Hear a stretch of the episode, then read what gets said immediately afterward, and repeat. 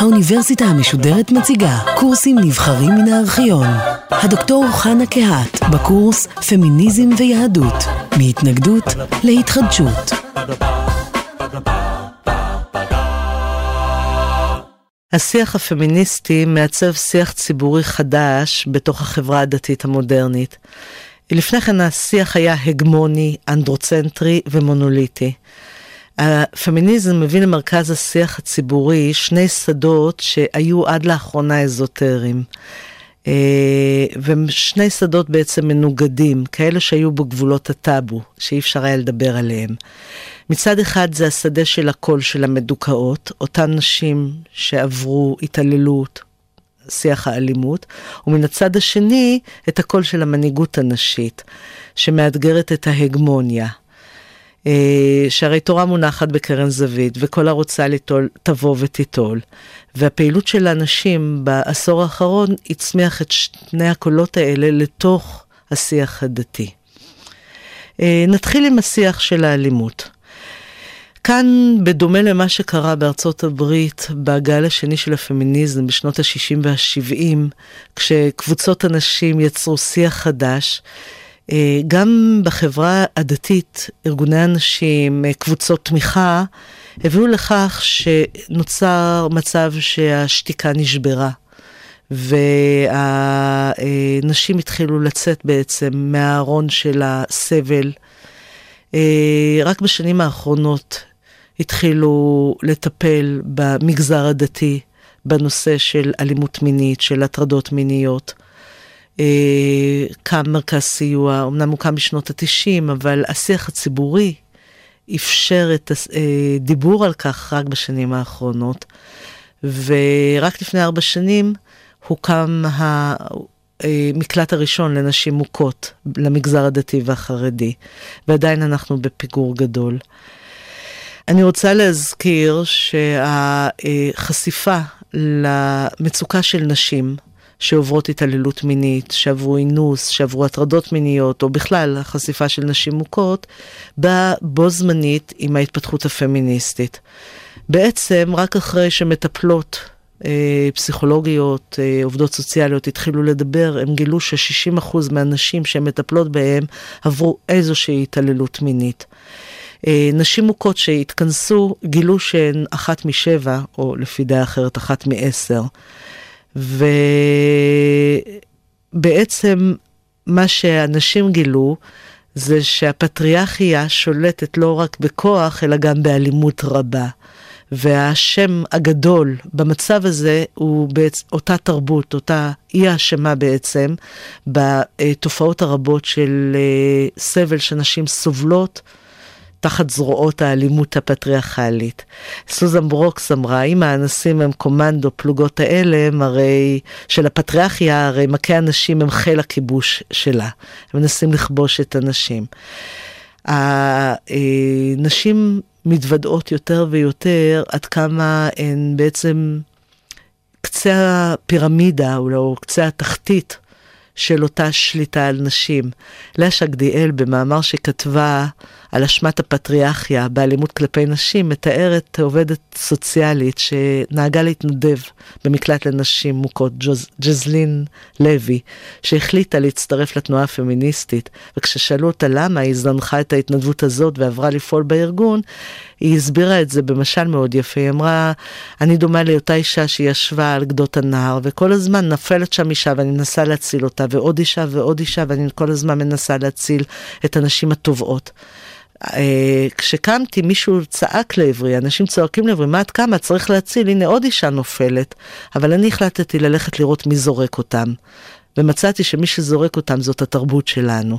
ואנחנו מוצאים שהדיכוי בתוך הבית, הדיכוי האישי, הדיכוי הפרטי, אם זאת אישה מוכה, אם זאת אישה נאנסת, אם זאת אישה שעוברת הטרדה מינית, זה נובע מאותם סימפטומים של הפטריארכיה. הסימפטומים הידועים לדוגמה של נשים מוכות, יצירת תלות, מניעת חירות, הטלת אימה, רכושנות, אלימות מתפרצת, אלימות מילולית, דרישה לכניעות, דפוסי התנהגות הולמת, או יחס לאישה כחפץ זמין לשימוש. ריקון מהאני, כל אלו סימפטומים שמאפיינים את הפטריארכיה בכלל. אה, והם בעצם נובעים מאותה תפיסה של האישה כחפץ.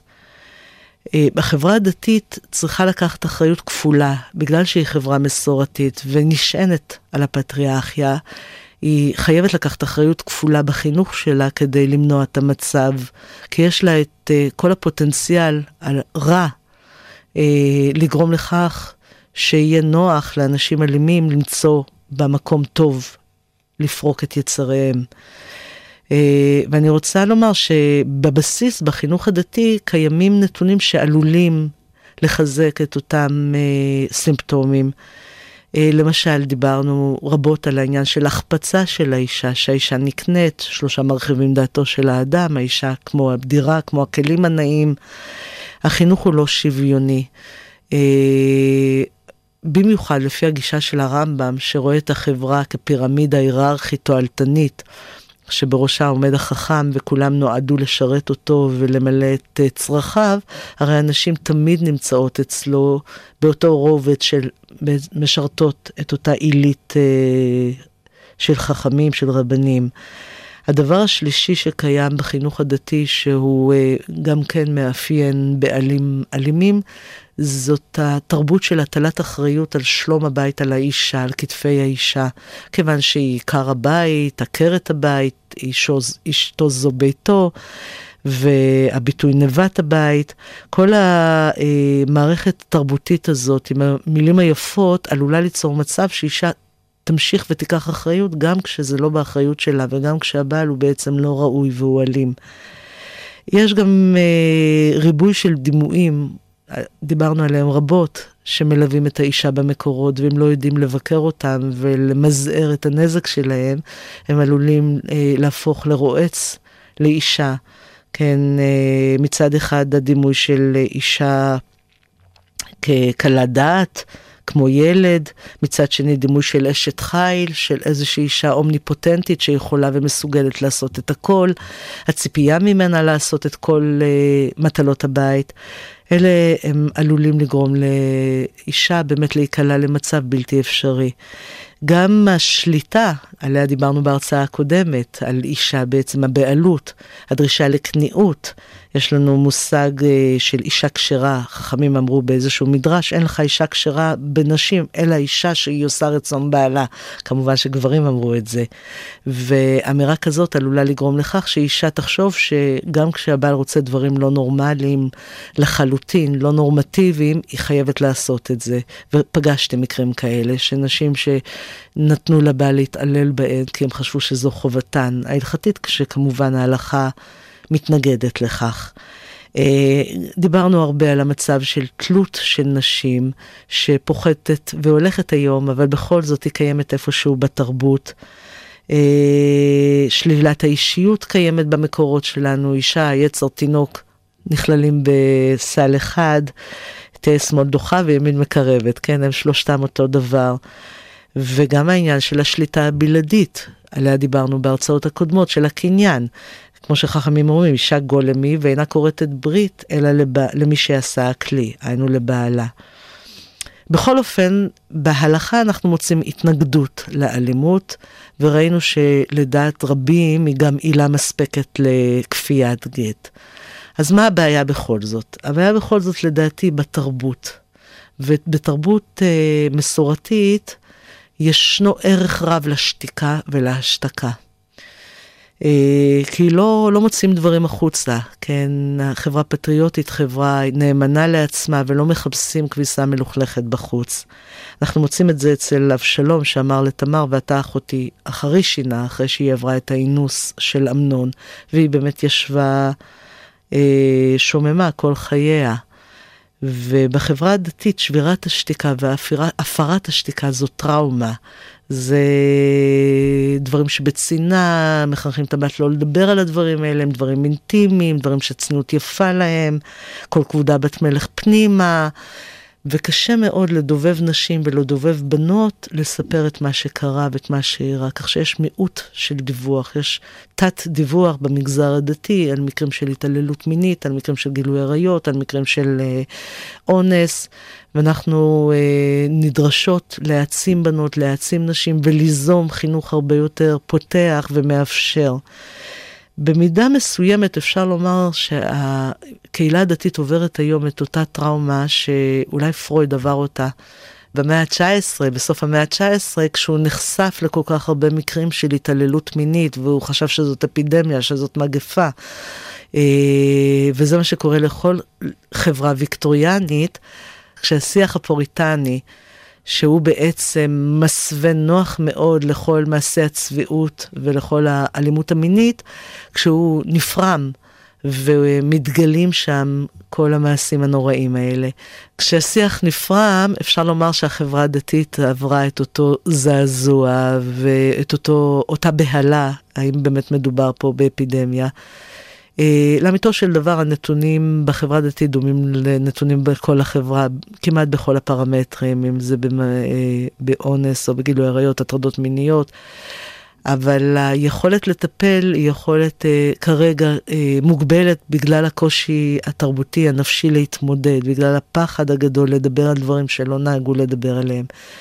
אני רוצה לציין שמן הצד השני, כיוון שההלכה תומכת בהתנגדות לאלימות, וכיוון שבסופו של דבר אה, אין דרך אה, להחזיר את השד הזה לבקבוק ולמנוע את הטיפול במקרים שנחשפים, אה, רבנים מתגייסים בסופו של דבר, בסופו של יום, ומנסים לצמצם את התופעות, את התופעות הללו.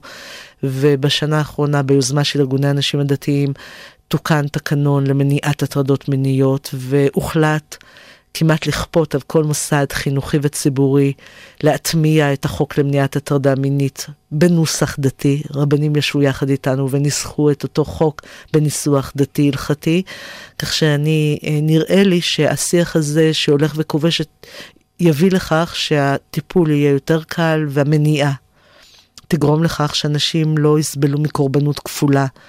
כי בסופו של דבר התופעות האלה קיימות בכל החברות, וחברות שמשתיקות גורמות לכך שקורבן לאלימות מינית הוא קורבן כפול, כי אה, הוא בעצם נדחה על ידי החברה שבתוכה היא חיה, ואם האפשרות להתלונן תהפוך לאפשרות אה, טובה וסבירה, פחות מזיקה, אז נשים לפחות תוכלנה להשתקם אחרי הפגיעה.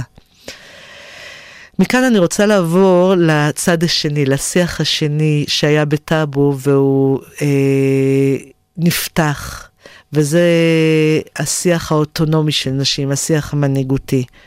אה, תמר אלאור כתבה בספרה בפסח הבא שנשים עוסקות היום, נשים דתיות, בלרדוף אחרי הידע, לסגור פערים, לאזן את המצב, אבל הן בעצם יוצרות ומכוננות מצב חברתי חדש.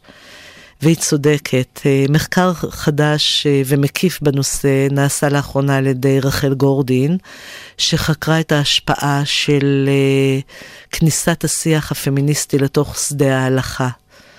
והיא הצביעה על שינויים דרמטיים שמתחוללים בו. אם נבחן את הדברים לפי הניסוח של בורדיה, אפשר לומר שבעצם נשים היום מתחרות על הקאנון הגברי, והן יוצרות אה, הרבה מוקדי כוח חדשים, בדרכים שונות. הן בעצם יוצרות הון חדש, הון תרבותי חדש, מתחרה על אותו שיח ש... ושובר את המבנה הפטריארכלי הקדום של מרכז ופריפריה. השיח הוא כבר לא בינארי, הוא מבוזר. אז נכון שנשים הן עדיין לא יושבות בבית הדין והן לא רבניות ראשיות, אבל הן בהחלט יוצרות תחליפים ומוקדי כוח אלטרנטיביים. אה, בעוד דבר אנשים אה, יוצרות שינוי, גם במהות של השיח, לא רק במוקדי הכוח וביכולת ליצור מקומות חדשים ובמות חדשות שמהם הן מנסות איכשהו לאזן את מצב הכוח התרבותי וליצור דיאלוג עם מוקד הכוח המסורתי, אלא גם במהות של השיח. כי צריך להבין שהשיח המסורתי הוא מאוד ממושטר, הוא תמיד היה בפיקוח. כל תלמיד אומר מורי ורבי. ונשים מגיעות בעצם אה, ממקום בתולי. אין, אין להן אה, אותו רב או מורה שהן עברו אצלו את ההסמכה והן מצטטות אותו כל הזמן. הדבר הזה גורם משבר גם בתכנים, לא רק בצורה. כי נשים באות בעצם עם אה, נושאים חדשים, עם שפה חדשה, והן באות עם עולם תרבותי רב שהן רוכשות בחוץ, אם זה מהשדה המשפטי, מהשדה התקשורתי, מהעשייה הציבורית שלהן. אה, והן הופכות את מה שהיה לא קנוני לקנוני, זאת אומרת, הן פותחות את הקנון. באופן פרדוקסלי, בסופו של דבר, בורדיה טוען שהדינמיקה הזאת היא דינמיקה שמביאה לשרידות של המסורת או של השיח המסורתי, כי היא מחייבת אותו להתרענן ולבדוק את עצמו. והרבה פעמים כשזה לא נוצר, השיח המסורתי פשוט מתנוון והולך, בעוד שהקבוצות מיעוט הללו שמאתגרים אותו, גורמים לו להתחדש ואיכשהו להתרענן. אני רוצה למנות את האסטרטגיות ואת התחומים שנשים פועלות בו היום. קודם כל הן צרכניות. הן צרכניות בשאלות שהן מפנות לרבנים. האם מותר לרקוד עם ספר תורה בשמחת תורה? האם מותר לנו לקרוא בתורה? האם מותר לנו להתפלל לפני הציבור? כל מיני שאלות שמאתגרות את הרבנים, את הממסד הרבני. דבר שני, הן יצרניות, הן כותבות, הן מפרסמות היום מאמרים הלכתיים, מקביל למאמרים הלכתיים. נשים זוכות היום לפרסם בכתבי עת מכובדים מאוד, אה, גם הן, והדעות ההלכתיות שלהן מאתגרות, חדשניות, והן מעלות שיח, הן מעלות על סדר היום כל מיני נושאים שהיו דחוקים לחלוטין. התחום השלישי שהן פועלות זה באסטרטגיות חוץ הלכתיות. אה, לדוגמה, בשנים האחרונות אה, התפרסם סרט אה, מקודשת שבא להראות מה שנעשה בבית הדין. הפרקטיקה התקשורתית, קולנועית, חדרה את חומות בית הדין, והייתה כלי נפלא כדי לזעזע את המערכת. הסרט הזה שחושף את מצוקתן של הנשים מסורבות הגט, הידד חזק מאוד לתוך בית הדין, ודיינים נאלצו לראות את זה ונאלצו להתעמת מול המציאות הקשה של הנשים. אז ענת צוריה שיצרה את הסרט אה, לא באה משדה ההלכה, היא לא כתבה מאמר הלכתי והיא לא באה להתעמת בשדה ההלכתי. אבל העשייה הזאת פעלה את פעולתה, ואין ספק שהיא תרמה רבות להעלאת המודעות למצוקה של מסורבות גט. מהן האסטרטגיות? אה, אפשר לדבר על ארבע אסטרטגיות שכבר מנינו אותן, ואני רק אחזור ואזכיר את זה בקצרה. כשדיברנו על הקריאה אה, הפמיניסטית, בעצם הזכרנו אותן. נשים עסוקות בגניאולוגיה. והיסטוריזציה של הטקסט ושל המסורת ושל התרבות, ומנסות להראות את ההבניה החברתית ואת מוקדי הכוח שנוצרו בתרבות הזאת. הן נכנסות לעמדה של הדובר. הן uh, מדברות מתוך קנוניזציה מחדש, שאולי בלשון uh, של גדמר ניתן. לומר שהן יוצרות היום מיזוג אופקים חדש, הן באות עם האופקים הפמיניסטיים, עם השדות ה... אה, של המידע והתרבות שהן מביאות איתם, ויוצרות מיזוג חדש עם אותו אה, אופק של המסורת. ויש פה אה, יצירה חדשה. זאת הרמונוטיקה פמיניסטית בעצם. הן אה, משתמשות בכל הטקטיקה הפמיניסטית, בכל האסטרטגיה של קריאה פמיניסטית של טקסט, אם זו קריאה ביקורתית, אם זה אה, הפיכה של הפרשנות המקובלת. אה, וכך הלאה וכך הלאה דברים שכבר דיברנו עליהם. האסטרטגיה השלישית שנשים נוקטות בה זה פשוט אה, נטילת מנהיגות. נשים מכשירות עצמן כטוענות רבניות ונכנסות לתוך בית הדין, הן לא עסוקות כל הזמן בלהתנצל ולהודות על כך שנתנו להן לעבור את הסף והסירו את שומר הסף מדרכן, אלא הן מפתחות אה, אמירה. ובתוך בית הדין מאתגרות הדיינים, מתוך אה, ראייה אמפתית לנשים. נשים יועצות הלכה, פוסקות הלכה, שוב, ממקום אחר, ממקום של הרבה הזדהות והרבה היכרות עם המצוקה של נשים. והאסטרטגיה הר... הרביעית היא אותה אסטרטגיה שכבר הזכרנו רבות בשם רחל אדלר, זאת הטענה לצדק ולהתקדמות המוסרית, הניסיון להכיל את ערכי השוויון והחירות והאחווה שהמוסר הליברלי מביא איתו על התרבות הדתית. אה, אני רוצה לסיים בסיפור קטן שממחיש את הטקטיקה הנשית או האסטרטגיה הנשית בכניסה לשיח הגברי. אה, חכמים מספרים על אותה אישה שבאה לפני רב נחמן וביקשה ממנו לכפות על בעלה לתת לה גט כיוון שהוא לא יכול ללדת, הוא עקר. רב נחמן אמר לה, את פטורה מלידה, את אה, לא חייבת בפרו ולכן אני לא יכול לכפות עליו גט. את לא יכולה לדרוש את הגט. ואז היא אמרה לו, ולמה אישה אינה זקוקה לתמיכה, בלשונה למקל בעת זקנתה להישען עליו, והיא לא זקוקה שמישהו ידאג לקבורתה, אז הוא אמר לה, אם כך, את צודקת. ומאז באמת התקבלה אותה הלכה, שהזכרנו אותה, שגם במקרה של גבר עקר, אה, כופין על הבעל לתת גט. היא פשוט הכניסה את הפרקטיקה הפמיניסטית, היא חשפה לפניו את המצוקה הנשית שגברים כנראה היו עיוורים אליה לפניה, אליה לפניה, אליה.